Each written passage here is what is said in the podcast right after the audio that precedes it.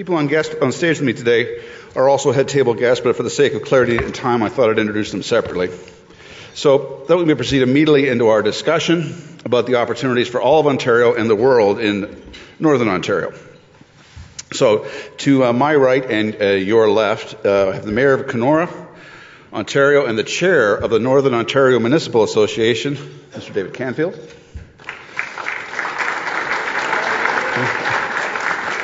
Got some homers in the crowd. That's good. Uh, the president of Area One Farms, Ms. Joelle Faulkner. The Grand Chief of the Mushkegowuk Council of First Nations, former Mayor of Cochrane, former Mayor of Sioux Lookout, and two-time Juno Award winner, Lawrence Martin.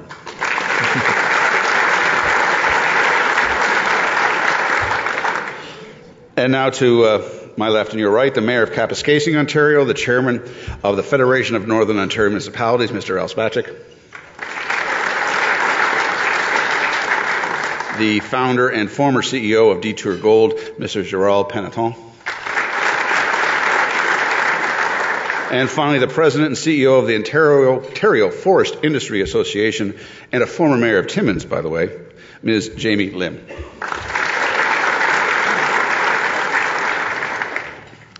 So, um, ladies and gentlemen, the rest of our head table uh, is our distinguished, panel. Now, if you excuse me for a moment, what I'm going to do is actually move. I'm going to moderate this event, but I cannot moderate it from here because uh, I really can't see uh, the guests, and really this is about them and not me. So, if you'll excuse me, I'm just going to move down to the moderator's position.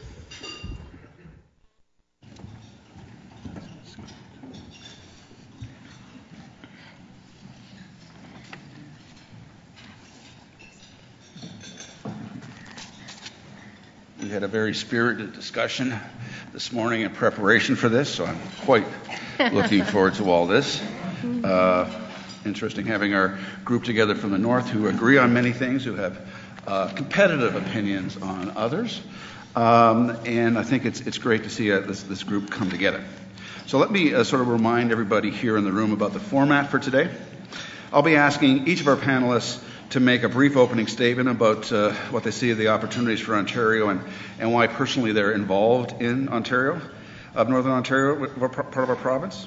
It's, what's interesting about Northern Ontario for everybody to be reminded of is that it represents 86% of Ontario's landmass and 6% of its population.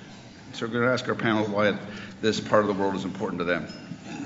For our guests, both here at the Royal York and viewing our, our live webcast, uh, I encourage you to post questions or comments on our Twitter wall using the hashtag uh, hashtag Empire Club or hashtag State of the North, and uh, your question or comment will appear on the wall. And I've also got it on an iPad here, so I'll be able to see uh, any questions that come from the world or even our audience here. And at the conclusion, and at about oh, let's say about 20 to 2, maybe a little shorter than that, we'll actually have some time for questions from the floor. So thank you very much. So let me first start with Mayor Canfield, and that is uh, what do you see as the opportunities for Northern Ontario, and and why is it so important to you? Well, thank you, and thank you for the opportunity to be here and to speak to everybody and kind of bring our message from the north. But first off, I, I, want to recognize one of my constituents. We did a little constituency work here earlier, the Honorable John Turner, who is a summer resident in Kenora and is there for the same reason I am and things that I'll talk about because of the love of the beauty of the of the area there. Another little bit of nostalgia here that Mr. Turner is quite aware of. Kenora is the smallest community in North America to ever win the Stanley Cup. And we are now we are now second only to the Toronto Maple Leafs. But I, I think one of the, one of the big things is, I mean, obviously we're in, in, in Northern Ontario because uh, of the beauty. I mean, it's uh, the lifestyle, and, and, and, and we love it so much. We've been there for generations, and um, and the, the opportunity that we see now is is because the world has changed so much, because the forest industry is is rebuilding in, in a different way, but in a very exciting way with six story wood frame buildings, is the fact that we are sitting on a massive amount of resources. And what we need to do is we need to make get these resources moving. Now, one of the things that happened back in the 70s, and I talked about a bit this morning, was uh, there was a huge influx of infrastructure by a man by the name of Leo Bernier, who was the first Minister of Northern Affairs, I believe, when they put airports into the far north communities, built resource access roads throughout Northern Ontario to get into the resources and the pulp mills and the paper mills and the and started to expand and put in more machines and build more sawmills. So we're at phase two right now, and I'll talk about that a little bit later. And, and this is going to be something that uh, Minister Gravelle is going to provide for us in the future. Is that next set of infrastructure that has to go in, and that's the, the roads and the power lines to these communities to access these resources and move forward from there. Thanks, Dave. Uh, Mayor Spacek. Uh, thank you, Ted. And again, it's a pleasure and an honor to be here to promote Northern Ontario. Certainly, having been born and raised in Northern Ontario, uh, I see firsthand the opportunity. I've had the privilege of traveling this great province and country and beyond its boundaries, and I know only too well the opportunity that's there. Now, Mayor Canfield uh, appropriately stated about we know about our resources that we have there, the forestry and mining sector. Uh, I think if I was to talk about something that maybe we are not so well known for is our potential when it comes to agriculture, and I'll speak more about that uh, later. But certainly a great opportunity. We also have uh, a lot of resources in human resources, skilled labor. It's a great opportunity, and it's largely untapped. Thank you, Mayor. Uh, Ms. Faulkner, that's probably a good segue to you. Um, Area 1 Farms, to give you a bit of background, partners with great Canadian farmers to build strong farms in our country. We operate in four provinces. We actually only work with one farmer in Ontario. Part of that is because what we focus on is really growing places where there's a lot of land redevelopment work to do. So bringing what was once historically farmed back into production. Northern Ontario represents the most significant opportunity for that in Canada, and uh, from what we've been able to tell, it actually represents one of the most significant opportunities for bringing agricultural land back into use in the world. So that caught our attention. Thanks. Thank you, uh, Joelle. Uh, and uh, Grand Chief Martin. Well, Jay, the opportunity that I see as Grand Chief of seven communities up in Northern Ontario is to uh, to watch what's happening in, in, in, our territory, so to speak, and particularly in the Ring of Fire. So we we try to find ourselves a place within this resource development that's going on. And so we start working with a group here, TGR group, talking about putting a rail through, a rail through James Bay, through the lowlands. And we also talked to our friends in, in uh, Hydro Quebec and the Quebec Crees about bringing Quebec Hydro in from that side to be able to bring power to the Ring of Fire and also to the communities up there that don't have any kind of electricity except from the, from the uh, diesel operations. And we also talk about utilizing the James Bay, Hudson Bay waters as a seaport that can accommodate the transportation of all these goods, not only from the Ring of Fire, but I believe from the supplies that would be taken from the south to the north and, and elsewhere around the world. So, so, we see this as a great opportunity for us and really happy to be part of something because our, my people, the Cree people, welcomed you know, the, uh, the Irish and the Scottish and the French and the English for over 400 years ago. And now it feels like it is time for us to get involved. And we are happy to be involved. We have treaties, we have court cases, we have everything that we don't want to get into. But now it's time for business. That's what we're here for. Thank you, Lawrence.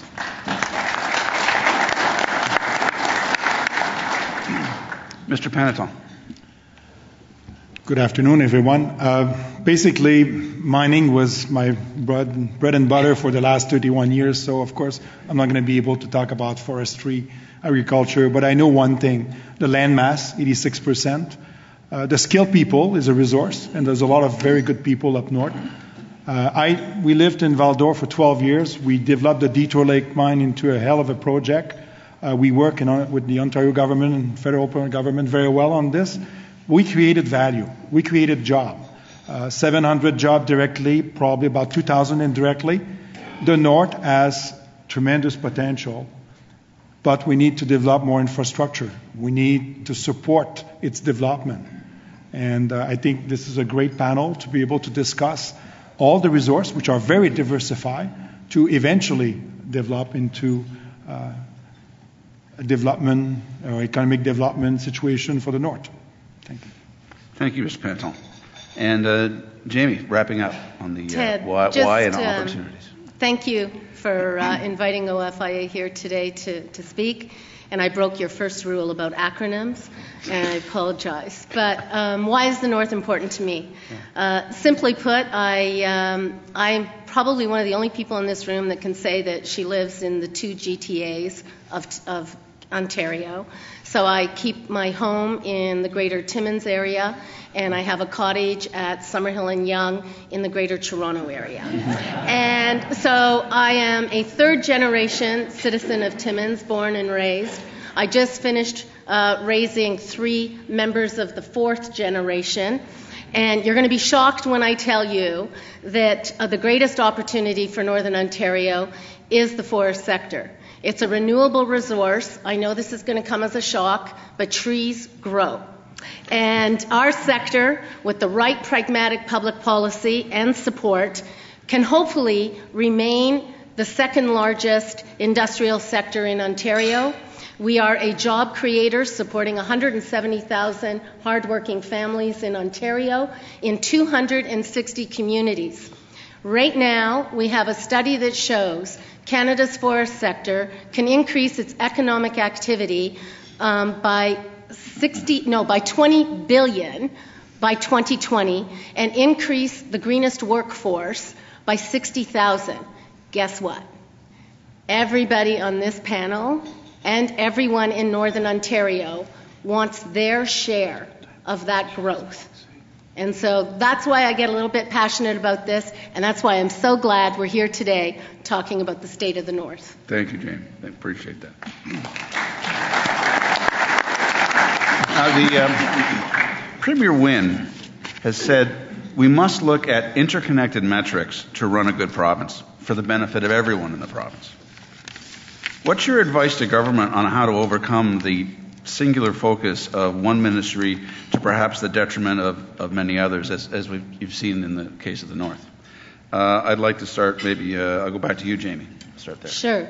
Um, for the members of um, the forest sector, our greatest concern, I would say, is not necessarily with how ministries are interacting. It's more with the staffing in the Premier's office. Uh, some of the policy advisors in the Premier's office have incredibly strong relationships with radical environmental groups, environmental activists, environmental lobbyists. And I guess I want to um, have a distinction here. Everyone on this panel is an environmentalist. When you are raised and live in the North, you clearly grow up with such an incredible appreciation for natural resources. It not only is your bread and butter, it's where you play, it's where you live every day, every minute. And we, our appreciation is so profound. And so we're concerned because over the past 11 years that I've been with OFIA, we've had four ministers, one of them is with us today, that are from Northern Ontario. They're Northerners. They get it. And, and yet we see a lot of our strategies, a lot of our plans sort of go by the wayside. And so our concern is with the staffing there. We would like to see more balance in the Premier's office. We'd like to see some policy advisors that have clear job creation backgrounds, not academic job creation, but like really manufacturing job creators in the Premier's office. This would say that's interesting because I think in every, uh, Premier Wynne's letters to every cabinet minister, uh, which were made public uh, for the first time, uh, economic development is at the heart of every single ministry and their, their jobs, correct? Yeah. Uh, Al, I'd like to. Uh, oh, Al, you're over there. Sorry. Um, Mayor Spacek, please. Uh, I think, uh, in short, to make it simple, one point of contact would be very helpful to Northern Ontario. Uh, a government contact that Michael is our champion now, and he's doing a great job of bringing together those resources. But we hear consistently that Ontario as a jurisdiction is sometimes viewed as a little complicated. And if there was one point of contact in, in the government to lead the projects through to, to fruition, uh, that would be helpful. I know Quebec, uh, Manitoba, Saskatchewan and have a similar model. Uh, so when you're looking at a major development or project in Ontario, uh, there is that one point of contact that leads you through the proper permitting, the bureaucracy to get your project underway. So that contact's not just in a ministry, but it, it would cover all ministries. Exactly. Uh, Lawrence? What I find very interesting is that as uh, First Nations people get involved in the planning process with the province, say, on land use mapping, for instance, and we bring our perspectives, our teachings, philosophies onto the table, and we'll bring our traditional ecological knowledge to the table. Sometimes that clashes against the scientists from the province that work with them. So we have very interesting points of view that we have to overcome. But I think that's the interesting part is that when you're bringing a different group of people into, into play at the table, there's, go- there's bound to be different points of view. And that's what we're experiencing. As far as anything else goes, I think uh, policies, you know, uh, there are government policies to do this and that. But sometimes when you come start doing something or thinking about planning something outside of the box, it's not that easy to change those policies. And I go back to what I said earlier about I'm trying to bring in this power from Quebec. Okay, there's no policies in Ontario to accommodate an easy flow of that energy, not just for our communities, but also to the Ring of Fire. But I see these two ministers sitting here, and I know they're listening, and I know they're going to help me, right? Thank you. Um, David, what, what do you see as the, uh, we've got these, this, all these ministries that have a, a foothold in the north somehow. How can we get them to work together? Well, kind of a, a follow up on, on, what Lawrence said. It's a, I think we're talking about connecting the dots, and, and, and the dots uh, span a, a, huge area. Just to give you a geography lesson, um, the Northwest Ontario Municipal Association that I'm president of spans from Hornepayne to Kenora, which is well over thousand kilometers, and from Fort Frances to Pickle Lake and, and on about 60 some percent of the provincial landmass. A road trip, if I get in my car in Kenora and I drive west, I'm 1,900 kilometers from Queen's Park. If I drive west, I end up in Golden, BC at 1,900 kilometers. That's three provinces. You're into the fourth. That's three planning acts.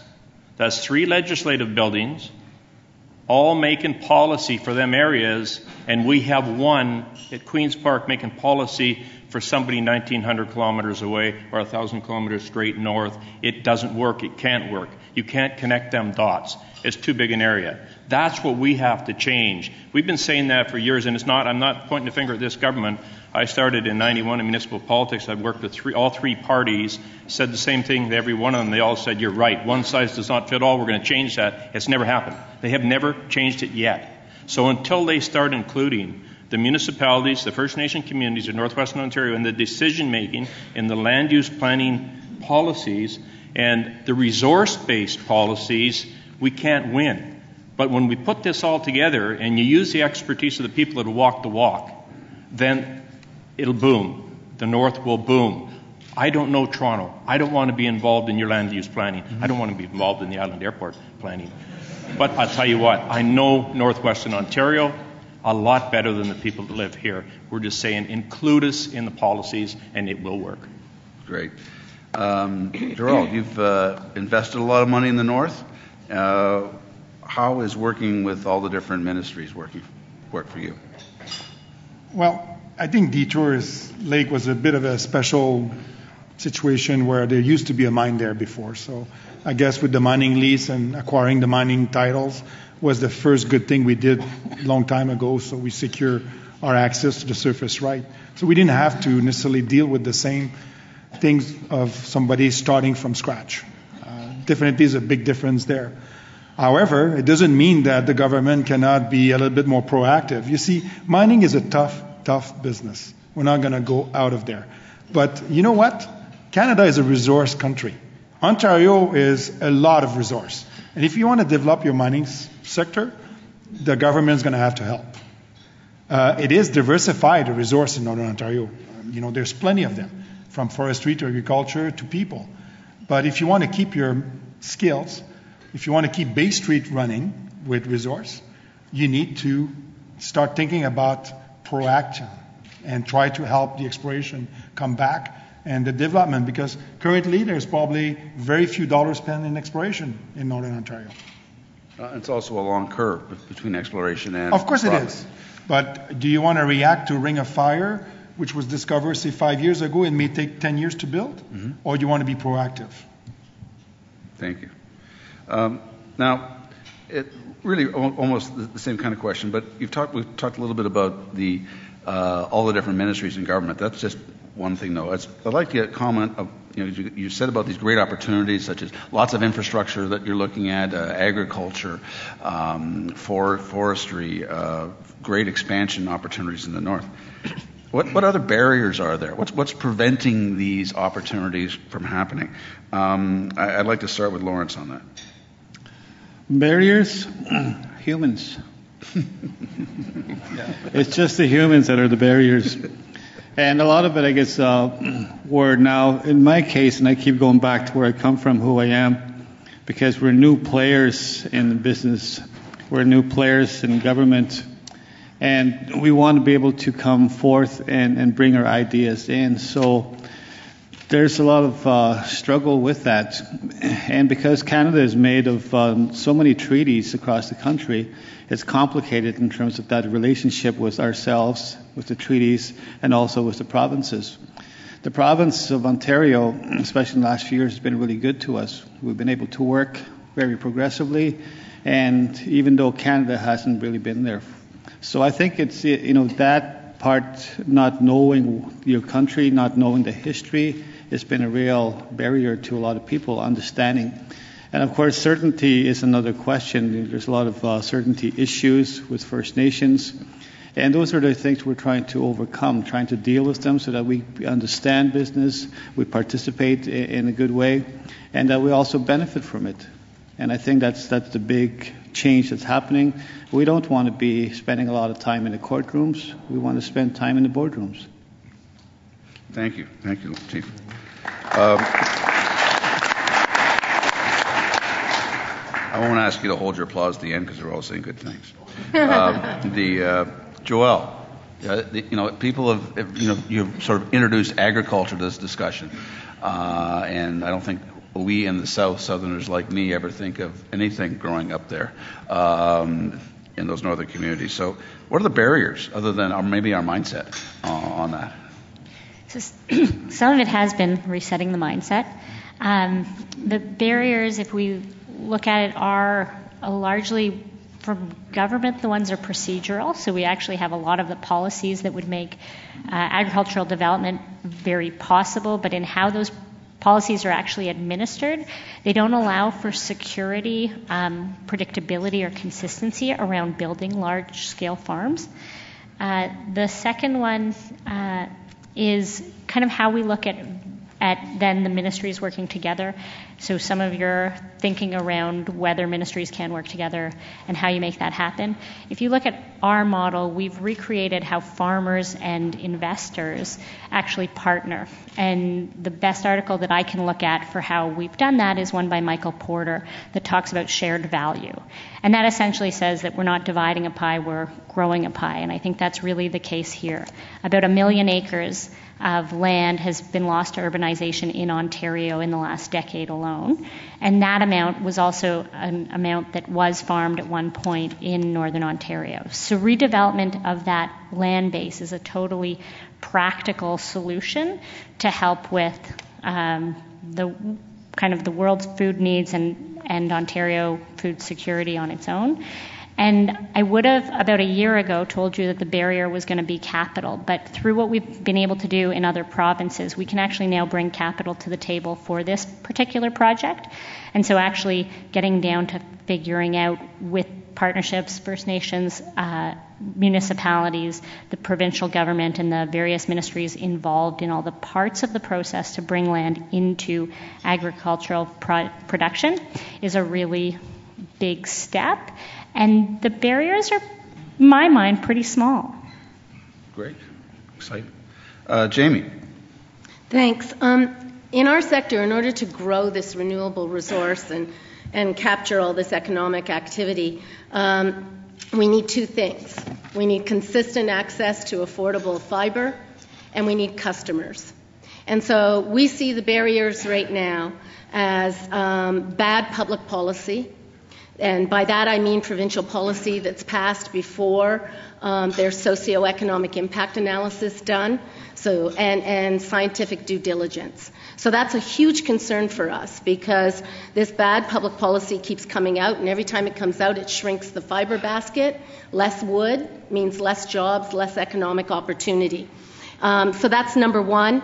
Number two would be the um, arbitrary, misinformed bullying campaigns uh, by job destroyers. Uh, job destroyers, groups like Greenpeace and other lobbyists that meet with, uh, they target customers of the forest products sector and convince them not to buy products sourced from Ontario's boreal forest. Uh, these are arbitrary campaigns launched on misinformation uh, often uh, resulting in apologies that have to be made. And uh, we are looking uh, for, for government leadership. I, I, I, believe it is starting with Minister Mauro. He, he's already made first steps in this area. But uh, the Premier in Quebec just last month went on CBC uh, radio, and I'll read his quote. the Premier of Quebec said, and I quote, if the goal of some is to ensure that there is no logging of the boreal forest in Quebec. They can forget it. There will be responsible, durable use of the boreal forest in Quebec. Second, if the objective is to protect the woodland caribou by eliminating hundreds of jobs, it will not happen. So I think this is the kind of support. You know, I mean, often when I say the word support, people think we're looking for money. We're looking for that kind of support.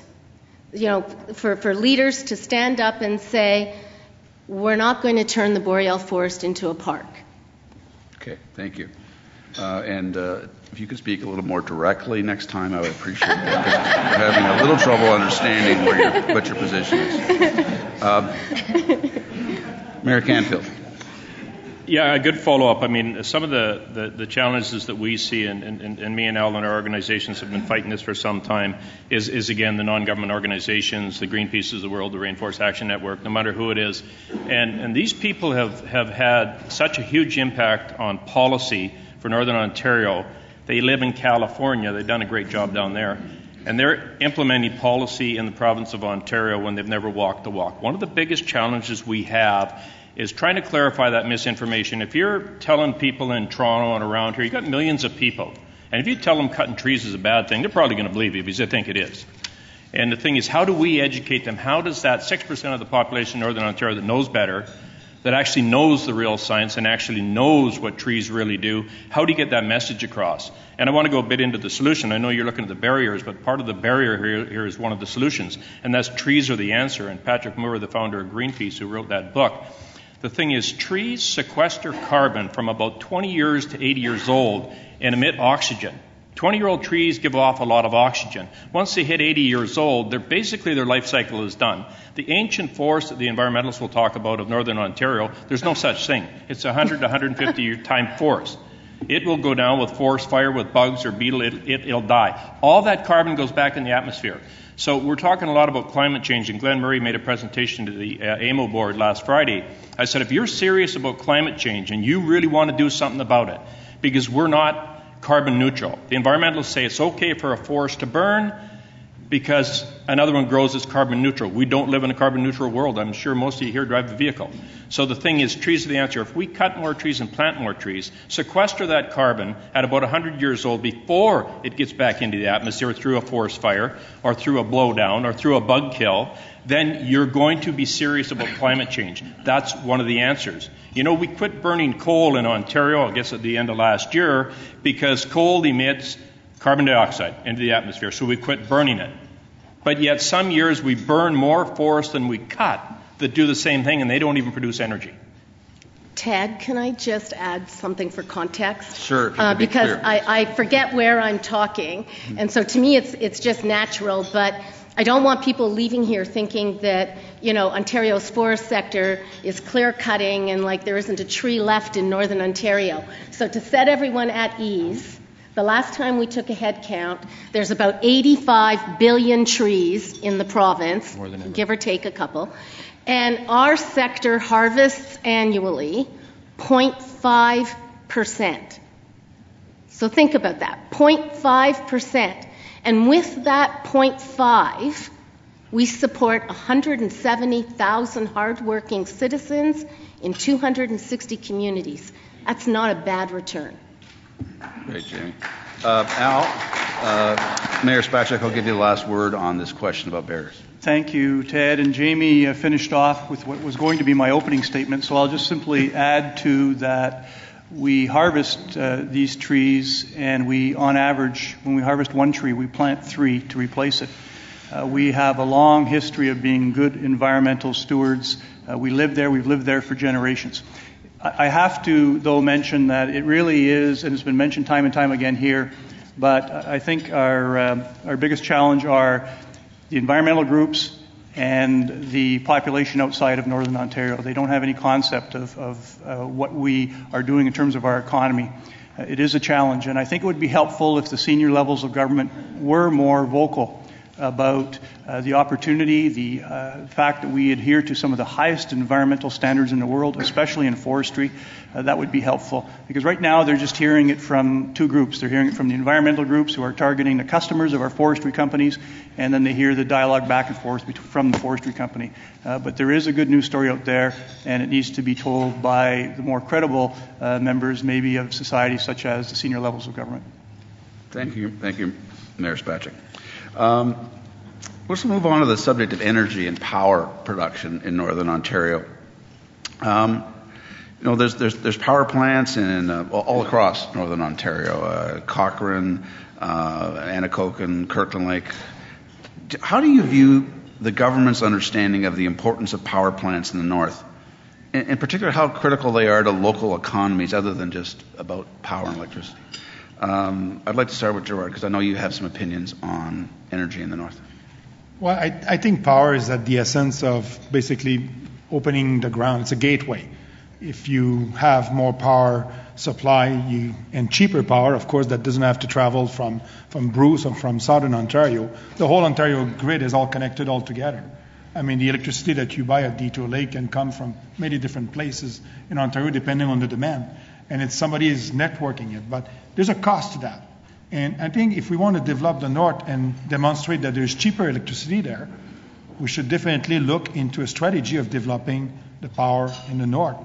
Because this will be opening up more mills, uh, more transformation, more industry. You already have the railroad.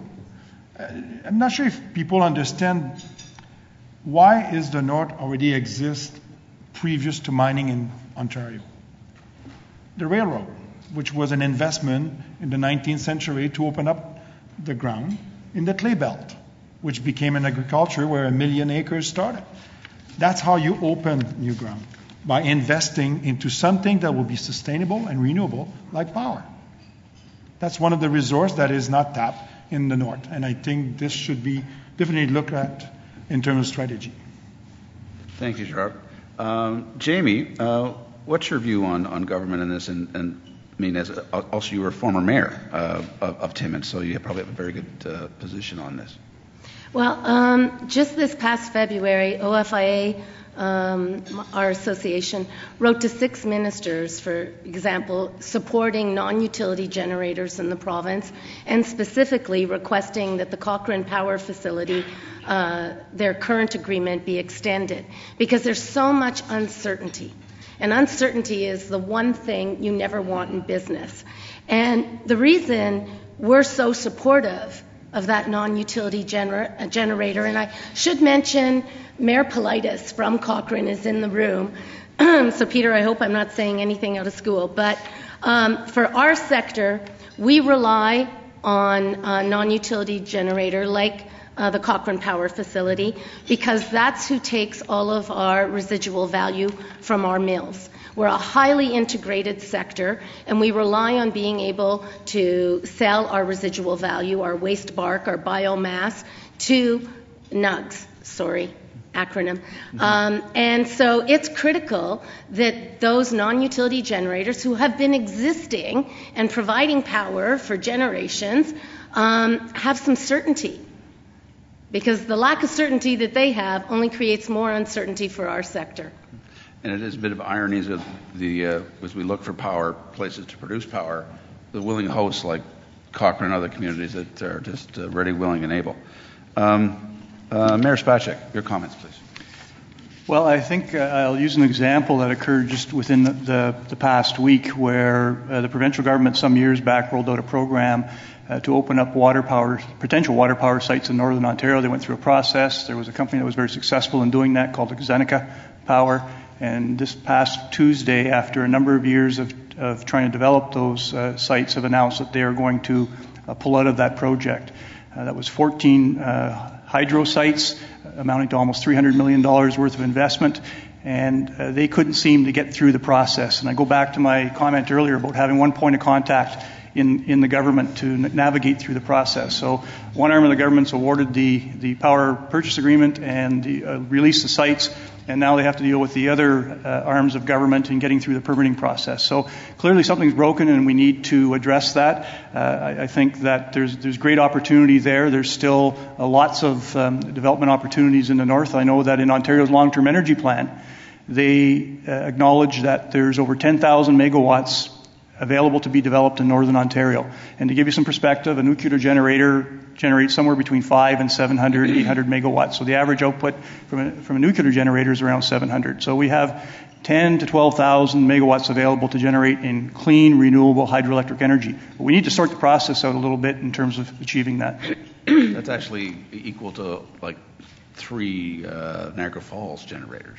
That's correct. Yeah, that's uh, that's amazing. Um, the you know, as, as a group, you've very well expressed a lot of opportunities in the North to our audience here and, and articulated some of the barriers. I'm hearing a lot about infrastructure. I'm hearing a lot about um, usually organizations get in their, their own way in their thinking, uh, paralysis by analysis kind of thing. Um, I know, uh, Jamie, you've talked about how the fact that there's lots of plans, right, in, in place uh, on, on the North, lots of study Yes, there's lots of strategies, lots of growth plans. Um, you know, and I, I certainly echo Mayor Dave and, and Mayor Al with their ask for someone who can act on behalf of industry and sort of streamline the mm-hmm. process. Mm-hmm. Um, every time we've asked for this, you know, I can remember out of Minister Ramsay's uh, uh, report back in 2005, we asked for process streamlining and we got more process. So I'm always afraid of what we ask for. So open for business hasn't opened business for us. It hasn't made it easier.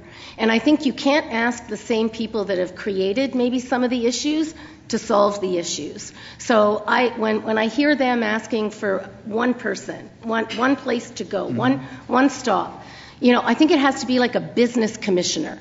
So this province has an environmental commissioner. I think you need an arm's length business commissioner that can get things rolling again. Would that be for just Northern Ontario or all of Ontario? Oh, I, include everybody. I two GTAs, right? I've, I've, got a foot in both parts of the province. So big lake um, down here, big lakefront. Are you at barriers, or did you just want that? Well, that was that. that no, that was that was fine. The um, the, question that I also wanted to get at was.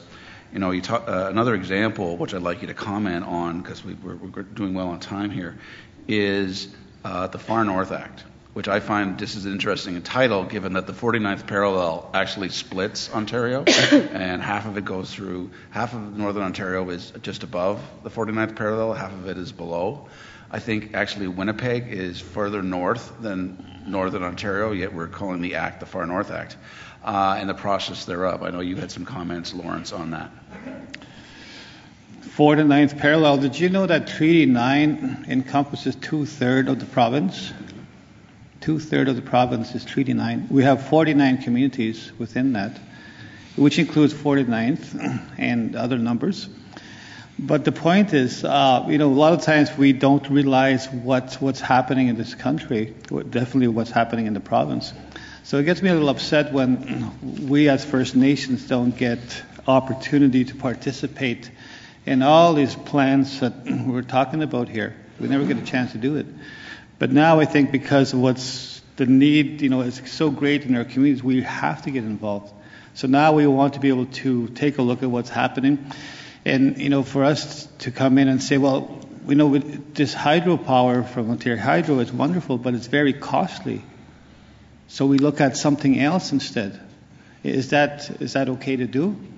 Can we think out outside of the box? Because when you look at Northern Ontario, it's all these remote First Nation communities. There are 49 of them. They all have little airports. They have uh, no road access except in the wintertime. So we have to take a look at that and say, oh yeah, there's all these people living there. We have to include them. So any other plans from here on in just have to include our people because we have needs and we have many things that we can contribute as well in terms of how we treat the land and how we treat the animals and how we do all these environmental studies. And so that the industry that comes in doesn't destroy these things. And to have just people cutting trees there are stories ceremonies to trees. There's life in all of this. So we want to bring that to the table. And at the same time keep in mind cost is a factor in terms of how you do business. So we want to look at it from a practical perspective as well. Great. Thank you now, um, all these opportunities, all these barriers, ways to overcome them you've identified. So I'd like each of you to, to tell our audience what do you think government has to do? What do you think others have to do? And what are you going to do to make all these opportunities happen? I'll start with you, Dave. Well, I guess this is the this is the challenge time, and it's a pretty easy challenge. Minister Gravelle is sitting right here. Um, he's a great friend. He's very passionate. He is now the Minister of Northern Development Mines and Minister responsible for Northern Ontario. And as passionate as Minister Gravelle is on knowing that, as I talked earlier about Leo Bernier, the King of the North, and the first phase of development that happened that opened up, and, and the industry followed it. Mills expanded, sawmills popped up, mining opportunities popped up we're right now where we need phase two of infrastructure into Northern Ontario to connect these communities now by roads and by power lines, not just by airports. So I know that Minister Gravelle is passionate about this. I know we've got Minister Mauro, Minister Murray, Minister Orazietti, Minister Leal that are very, very keen and interested in being on that team. And uh, what we're going to do as uh, representing Northern Ontario, myself and Mayor Spacek, and, and our organizations and our, our, our, mayors and our communities, and working with the First Nation communities, we've, we've built a lot of bridges there over the last 15 or so years, is to sit down um, with our new King of the North and to sit down and plan out them infrastructure needs but have us people involved in the planning. And I'll, I'll, give you a real good example. It goes back to the energy question. When you asked about the energy question, I was going to pop in, I didn't. The Northwest Ontario Municipal Association has an energy task force. It's made up of volunteers. Some of these people are very smart people, but they're volunteers. We don't get paid for that. We do it out of the goodness of our heart because for the love of our community. The OPA, the Ontario Power Authority, pardon me for the acronym, does the same thing. We both did a paper on energy needs, future energy needs up to 2030 in Northern Ontario, specifically Northwestern Ontario for our purpose. We were that far apart. These people down here make a lot of money to do planning, energy planning. We make nothing. Guess who was right? The volunteers from our organization were almost dead on what we will need for energy resources in the future. The people down here planning, making a lot of money, being paid a lot of money to do it, were wrong. Every time we met, the gap kept getting smaller. Minister Gravelle, tell me if I'm wrong. At the end of the day, guess what? We didn't move very far on our energy task force. They moved a long way. That's what I'm saying. Until you walk the walk, until you know because you live there and you live it, you work it, and you love it. If we're not part of the solution, then Toronto is going to be part of the problem.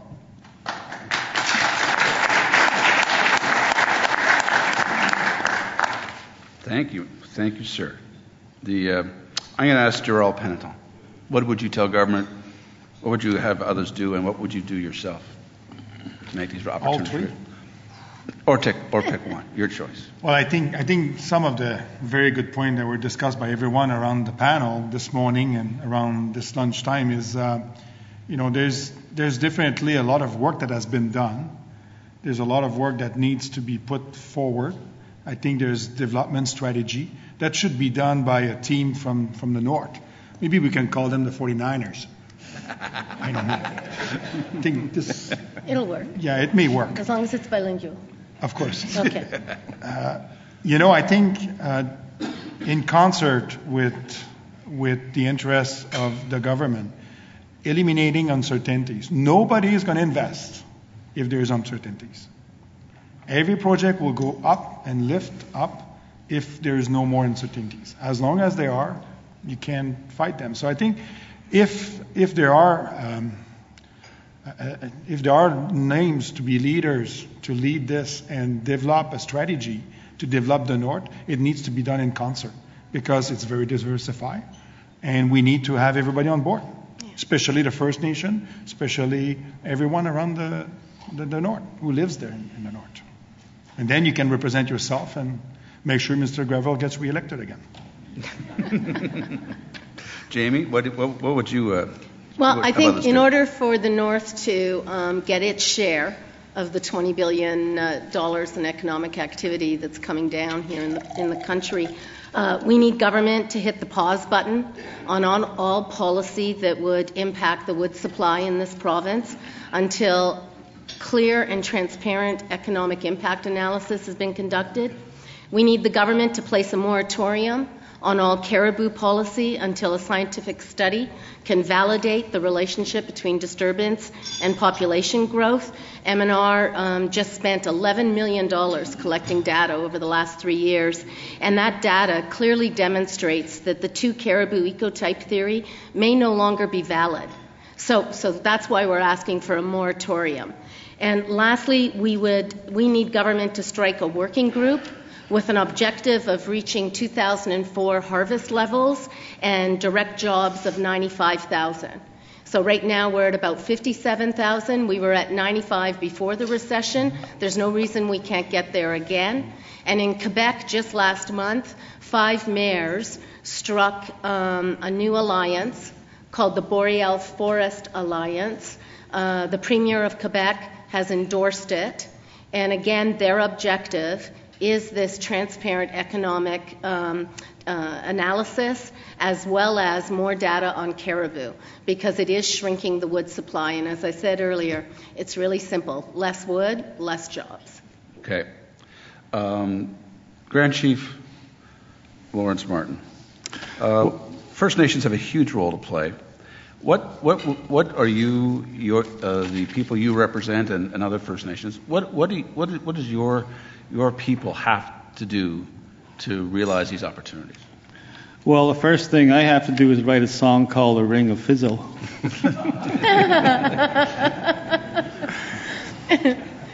and um, take a look at. Uh, That's what happens when you have a Juno Award winner as a. what I what I have to do is ask the government to work with our First Nations and to make the pie bigger.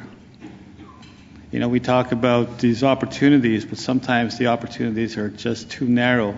We have to make the pie bigger so that it includes areas such as in, in our area where I come from, Mushkegowuk area, which is James Bay, Hudson Bay. When we've been talking about the Ring of Fire for the last five years, Mushkegowuk's part in all this was non-existent. We had to find a way to come in. And there was some concern, there might be some environmental issues we have to deal with because we're all downriver from all this development. And our EA uh, reports show, yes, there will be impacts. And we'll get a couple of monitoring jobs out of that. But we wanted to play a bigger part. So we, we started looking at how do we come in, not begging, but to actually proposing business ideas. So this is where this rail idea came in. And the seaport and this energy from Quebec I keep mentioning. This is how we want to play. So we're deciding how to play it instead of being asked or even ignored. So we have a, a specific thing, and the communities, uh, not only in Mushkegowuk, but in Matawa, we've been talking about how do we work together, because they also need infrastructure. They need water and sewer and houses, and they need electrification in their communities, and they want it now. You know, although there's a lot of power in the province, as, as, as was said, it takes a lot of time and costs a lot of money. Many of our communities are suffering. Elders are suffering. They can hardly pay for the rent or pay for the hydro because the cost is just too high. But is it possible that by working with another power energy source from Quebec in this case, is that something we can actually help our people, help the industry, and as well help the relationships? You know, mentioned something was mentioned about what's going on in Quebec. Well, it's the cheapest power in the country. Why can't we work with them, bringing that power here? Thank, thank you, Lawrence. I think you know the whole concept of uh, our First Nations communities on diesel, diesel, diesel generation uh, is a disgrace, and we need to fix that right away. Where power flows, uh, people grow. Uh, it's been proven over and over. We don't need we don't need a study to prove that. Um, what I'd like to do now, we're going to open up the floor for questions, and, and uh, while uh, our uh, the, uh, we have some people helping us. We'll have a couple volunteers that if you stand up and ask a question, they will um, bring the microphone to you. While we're just getting set up for that, I'm going to ask each of our panelists to answer this one question so in summary, and that is here in Ontario, what is the state of the North? Um, I'm going to start with Gerard. You like my answer this morning? I don't remember it. Stalled. Stalled. Yeah, it needs uh, it needs injection of capital. It needs support. It needs a lot of things Jamie? because it looks stalled. Um, I would say promising, but uncertain, and in great need of pragmatic provincial policy that wholeheartedly supports uh, the continued sustainable use of Ontario's renewable resource, and also includes, and I know I'm starting to sound like a broken record, but you can see how much we need this, transparent socioeconomic i- impact analysis. All right. Uh, Mayor Spacek. Uh, I think, uh, in short, it's uh, collaboration. Uh, I think the Far North Act that you referred to earlier was our wake up call. Uh, when we woke up one morning and our First Nations neighbors and communities uh, read about the Far North Act in the paper, uh, something we hadn't been involved with, we took that as a message that we needed to organize. We can no longer operate in ec- independent uh, community or, or economic silos. And uh, we've made some real inroads in that regard. Northeastern and northwestern Ontario and First Nations community, Nan, Nishnawbe Aski Nation are working very closely together to get our house in order in terms of communicating that we have a real story in Northern Ontario. And I think it's important to state that you heard about some challenges here, but there's we can't overstate the economic opportunity up there, and it will certainly uh, be a big boon to the province. I've often liked to coin the phrase that if Ontario is supposed to be the economic engine of Canada, the fuel for that engine is in Northern Ontario. And uh, I think there's, you're going to see some real uh, progress in that way. It's important to point out that uh, this current provincial administration, I think there's a willingness to do that. Premier Wynne has been a champion uh, of Northern Ontario, and you mentioned some cabinet ministers earlier. Uh, they are certainly on board, but uh, the most important player in that team is also on board, on board, and I think that's a very positive step. We have some good things to look forward to. You should run for a high office because that was the longest one sentence I've ever heard. But well done, but well said. Uh, Mayor Canfield. I'll try How- what is the state of the North? the state of the North is is is phenomenal. It is ripe for investment. We have an unbelievable amount of sustainable resources. All we need is the infrastructure to make it happen, and you've heard that consistently all day. Joelle, what is the state of the North? I think it could be a new heart of Canadian agriculture, and it wouldn't take a lot of work, but it would take work together to get it there. Thank you. And Grand Chief, I'm feeling very optimistic. This is why we keep developing these uh, infrastructure corridor plans in hydro, rail, seaport, just in case somebody does push that button at the ring of fire and things are starting to move. And I'm optimistic also because we always have opportunities to develop partnerships. We sign MOUs to work together. We just signed an MOU with the city of Timmins in the hopes that we'll have a smelter in Timmins, that, and then our, our rail system is going to be the one bringing the ore down to Timmins and create jobs as a partnership with them and our First Nations in the area. So I'm totally optimistic about that, and as well seeing the, uh, the possible savings that the province would have and being able to work with us in these projects. Great, thank you. Now, do we have questions from the floor anywhere? Yes, Mr. Politis. Hi. Mayor, Poli- Mayor Politis, thank you. Is there,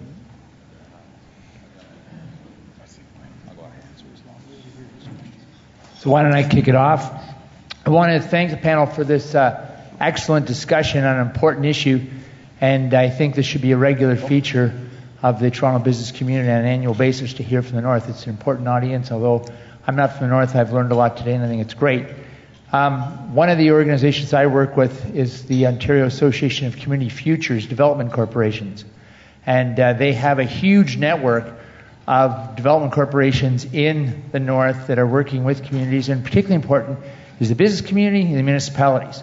I'd like to just ask maybe the panel to comment on their thoughts on how we build that relationship between the business community, municipalities, and economic development corporations, particularly community futures development corporations that are based in Northern Ontario to help get your message out and uh, help build Northern Ontario. If, if I can start that, uh, because that process in Northwestern Ontario was already started. Uh, we have our Northwest Ontario Municipal Association AGM, which is the 22nd, 24th of April in Thunder Bay. We also have a fall conference that is actually a joint venture between NOMA and the development corporations and the Northwest uh, Chambers of Commerce. So we have started that and uh, bring in um, very interesting speakers um, to speak to all of us. So we, we've, we've connected them dots. Um, we're good at connecting dots in Northern Ontario. We're, we haven't been successful in connecting all them dots across the province. You're not going to have the whole panel that, just the one? Mayor Peter Politis, uh, the town of Cochrane. Uh, hello, everybody. I'm really happy to be here, and I'm really excited about the opportunity that the uh, Empire Club has put on for everybody to realize what we in Northern Ontario realize, which is what the vast potential that exists in Northern Ontario is, and this the beautiful way of life that exists here for what we often say is the greatest way of life in the best backyard on the planet. Um, I would also qualify that, however, to say that what a shame that in 2015 we still have all that potential sitting in Northern Ontario. 100 years ago, the legislature here, the government itself set out to realize that potential and recognize the frontier that was there. And certainly, if Northern Ontario isn't the last frontier in Canada right now, it is certainly one of the last frontiers. So I have a bit of a statement and then a, a quick question uh, to follow up. Um, I've often said that capitalism is, is buying two cows, multiplying them into 40 cows, selling those cows, and retiring. But you still have to buy the two cows. And if you don't get the concept in capitalism of investing the money to make money down the road, then you don't make that money. And the problem with Northern Ontario, if I can offer a suggestion, is a big part of the challenge for us is investment. And you've heard that from a lot of the panelists here right now. We haven't put the investment in place to realize the potential that exists here. We haven't invested in enough roads. We haven't invested enough rail. We haven't invested in enough IT infrastructure. We haven't invested enough cur- or, or critical infrastructure to attract the money from all over the world to be invested in Northern Ontario. And a perfect example of that is the Ring of Fire. If the investment had taken place that the that this part of the province set out to do 100 years ago in Northern Ontario, the Ring of Fire would be working right now. But that infrastructure isn't there, and we're still trying to find ways to get past a lot of the bureaucracy to get to the, to the results and the, the challenges that exist in industry.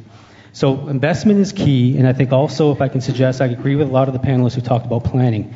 We're missing out on one of the key elements of driving any development opportunity, and that's planning.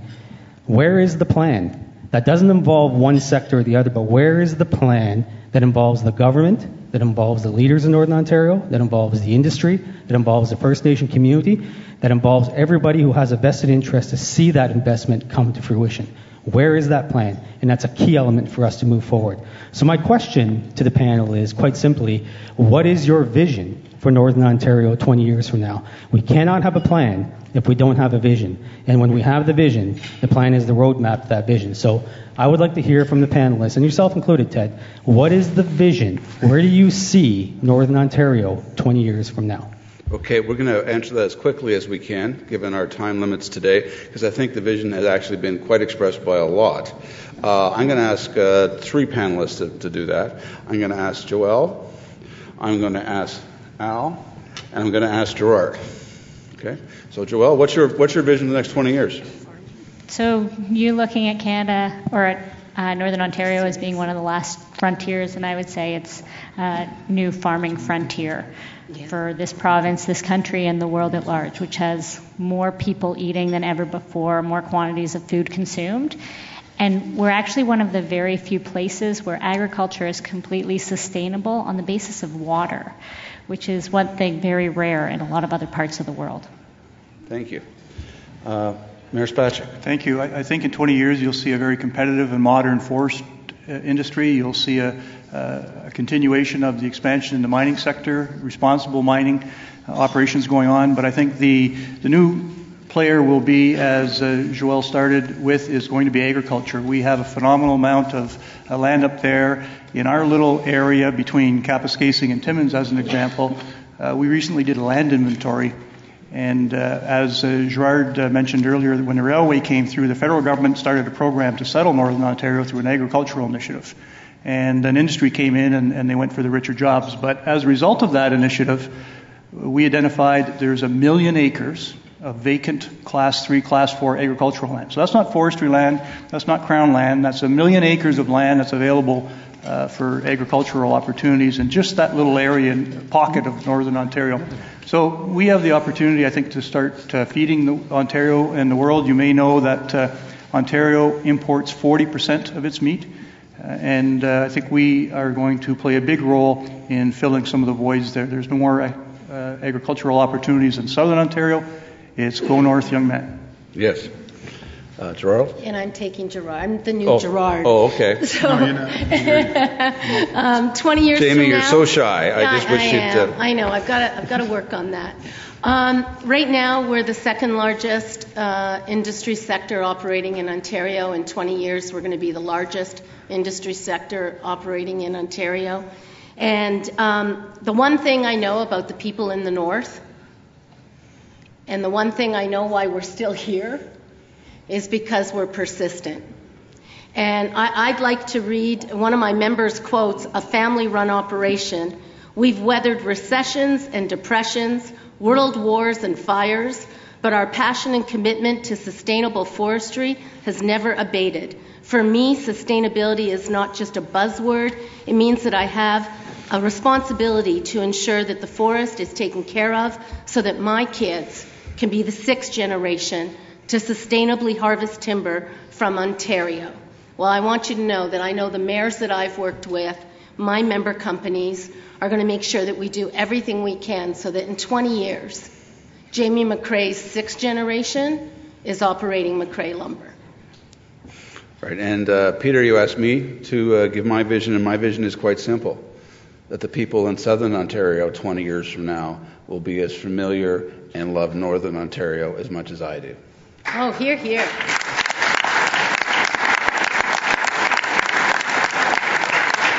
And on that note, I'd like to invite uh, Mr. Kevin Howlett, Executive Vice President of Air Canada, to give uh, some thank you remarks to our panelists. Thank you.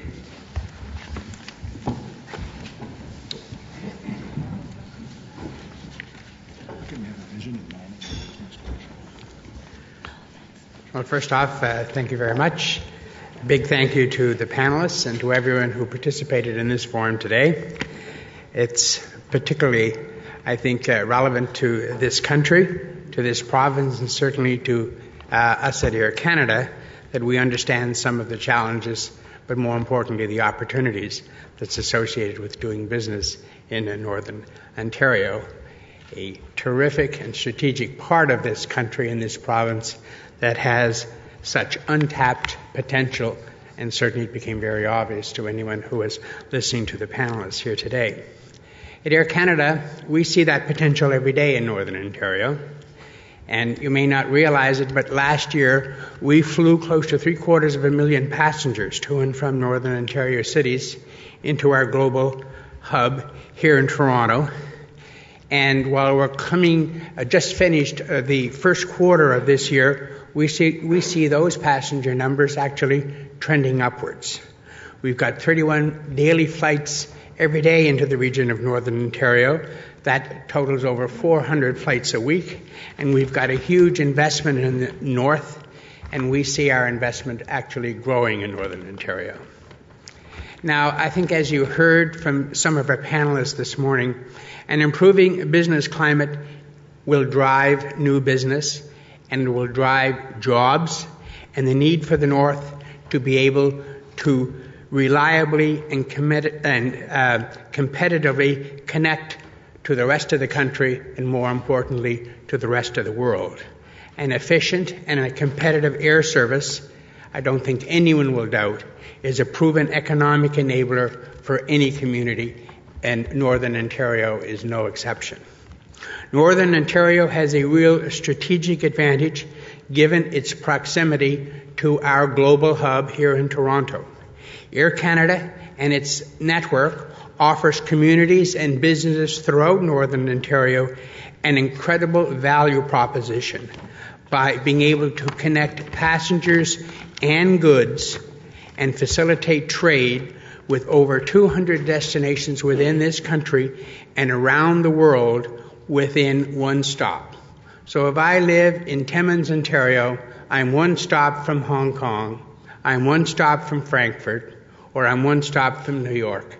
And that is a huge strategic advantage and a huge economic enabler as you set out to harvest the bountiful resources that the northern part of this province has had. As well, this is a tool available to few regions around the world, and this is both to your benefit and to the benefit, obviously, of us here at Air Canada. Air transportation offers an incredible ability to increase economic development, and as long standing partners with communities and companies in Northern Ontario, we certainly hope to be able to continue to work with the province and with Northern Ontario to identify new opportunities throughout the region and to really unlock the potential this wonderful section of the country and the province has to offer. Thank you very much.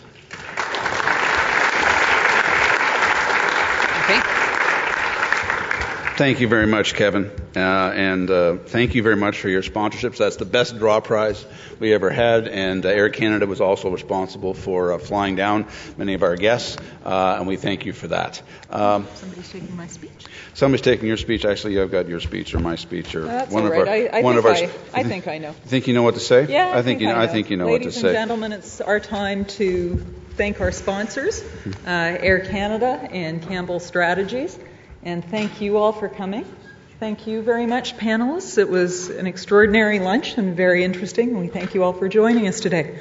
Please join us again at another Empire Club event. You'll see uh, future events described on the pamphlets on your table. We'd love to see you again, and thank you all for coming.